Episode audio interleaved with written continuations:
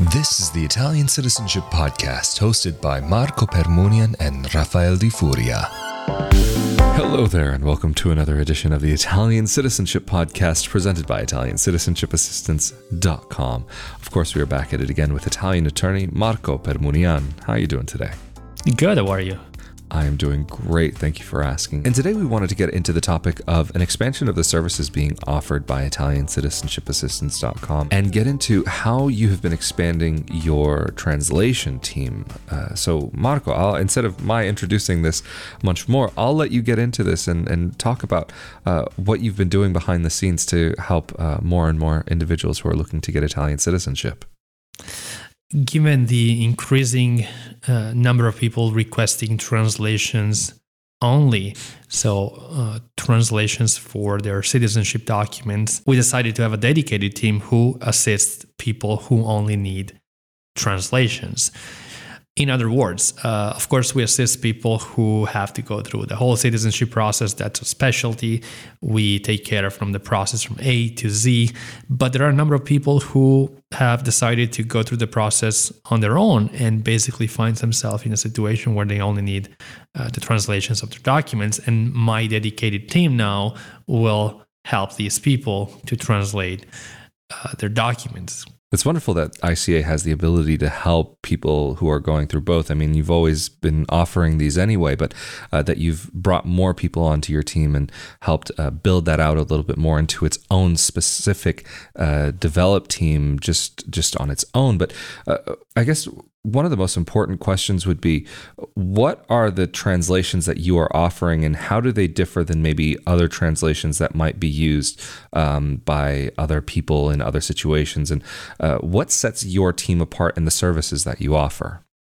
So there are several types of translations that you might need when going through a citizenship process and i think we have to differentiate between people going through a consulate, so applying for citizenship through a consulate, versus people who want to uh, pursue citizenship through the courts in Italy, or uh, people who want to file their application in an Italian uh, municipality. And of course, my team of translators is not only made of professional translators, but people who actually know the ins and out of the citizenship process. So not only they know how to translate documents, but also they know the process and they know um, not only how to translate documents, but also if the documents that are being presented are good enough for the process or, or, if they're in the wrong format or maybe uh, they if they notice discrepancies in the documents that would need to be amended uh, before these documents are used for the citizenship process i'm thinking for example if uh, when my team notices that the name of the ancestor is inconsistent throughout the documents or maybe the dates are completely messed up on the documents so these documents need to be revised and amended before they can be translated and used for the citizenship process. But um, going back to your question, so people who apply for citizenship through a consulate, they will only need plain, regular, simple translations. So um, translations that can be done even um, through email. So we will be sent scanned copies of the documents and we will provide translations to our clients via email because all they have to do is print the translations. And and when they go to the consulate to their appointment they will have to present their documents the original documents and the translations that we uh, provided that, that they can again just print out because the consulate will accept regular translations However, there are some consulates that, for some specific documents, they will require certified translations. Um, it happens, for example, um, that some some consulates require that the um, legal documents issued by a court, for example, a divorce decree, which is needed as part of the application process, uh, requires certified a certified translation. In other words, if you are the applicant uh, for citizenship and you were married and divorced, so you need to provide the consulate with your divorce decree, and that's a legal document provided by the court. The consulate will not accept a simple regular translation. They will want the translation to be certified, which means that my team will have to have the original document in hand. So that will be will need to be mailed to us, and my team will have to um, certify the translation, and there are several ways of certifying the translation. The most common is to swear before a public notary in the US that the translation is faithful and accurate.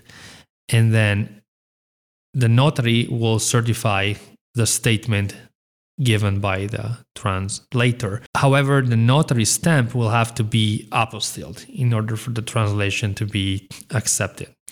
Now, there's a second way of getting the translation certified, which would be to certify them through an Italian court. And my team specifically tends to use the local court that we have in town, in the town where our Italian office is located. So instead of rendering your statement before a public notary, you give your statement as a translator to before the clerk of the court, which will certify that you have stated that the translation is faithful and accurate. So these are the two main ways of getting a translation uh, certified. There is a third one, which is less common and less popular, which would be uh, for a translator to uh, state that, trans- that the translation is faithful and accurate before an Italian public notary. That that tends to be a more expensive option because normally the notary, the Italian notary fees are higher compared to uh, the American notary fees. That's really interesting. And so so far you've mentioned about the the applying at the consulate, but what about if you are applying through uh, Italy directly? How would there be any differences there because you mentioned that you are able to handle these services through email, but what would be the extra steps necessary when going through Italy or are there any extra steps that would be necessary directly in Italy? Yes, there are extra steps, meaning that both when you're applying for citizenship through an Italian municipality or uh, when you're pursuing citizenship through a 1948 case, you would have to have your translations certified, which means that we would have to obtain the original documents from the client and uh, provide the clients with certified translations.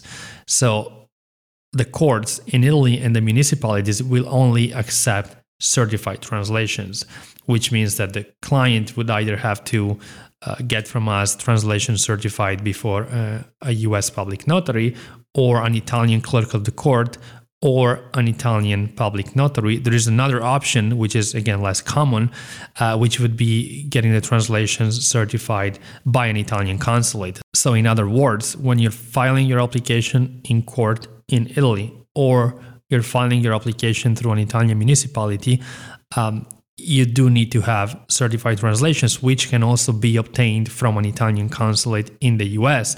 So, the Italian consulate also offers this specific service where they will certify the translations that you provide to them. However, this service is not rendered by all of the Italian consulates in the US. Only certain consulates will do that because they're very busy with citizenship applications, and because there are alternatives to this specific option, sometimes they will say, No, we cannot help you with certifying translations.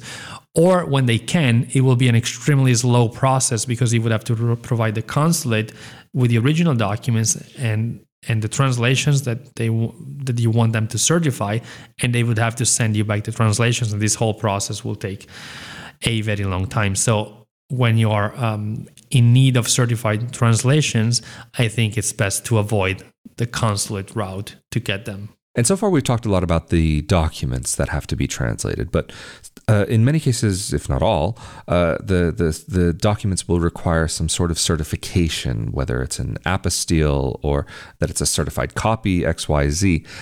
How do those get handled? Are those translated as well? Do they have to be translated? What what's the the process like in that case? When you're submitting documents to apply for citizenship to an Italian court, so if you have a 1948 case, uh, it's always advisable to also translate the apostille. You will have less problems. The same applies um, to the process at the Italian municipality. So if you're applying in court, or uh, through an Italian municipality, it's advisable to also have the apostilles translated uh, because even if it's not well defined in Italian law, whether the apostilles also need to be translated, it's highly advisable in order not to have problems with the clerk of the court or the clerk of the municipality, um, to have the apostilles also translated into Italian. Very interesting. And then also, just to quickly cover as well, what are some of the documents that would have to be translated for the process of getting Italian citizenship? So, when you're applying through a consulate, there are some documents that do not have to be translated, and it's always best to check the guidelines uh, on the website of the Italian consulate before you file your application. But generally, the naturalization records pertaining to your Italian ancestor or the documents that prove that your ancestor was never naturalized do not have to be translated. Also, several consulates they do not require that the birth certificates and marriage records or death certificates for the individuals that are not in your Italian line are translated. So while they do require, of course, that every single birth certificate, marriage record, and death certificate for the individuals in your Italian line is fully translated. Some consulates allow for the birth and death certificates pertaining to the individuals that are not in the Italian line, so the people who are married to the individuals who are in the Italian line, to not be translated. And furthermore, some consulates will even accept photocopies of these documents, so they no longer require these documents to be uh, a certified copy so this is regarding somebody who wants to apply for citizenship by descent through a consulate. But if you're applying for citizenship by descent through an Italian municipality or via the courts, so if you have a 1948 case, then all of the documents that you present to the municipality or to the court will have to be translated. So, including the naturalization records, for example, of your ancestor who was born in Italy.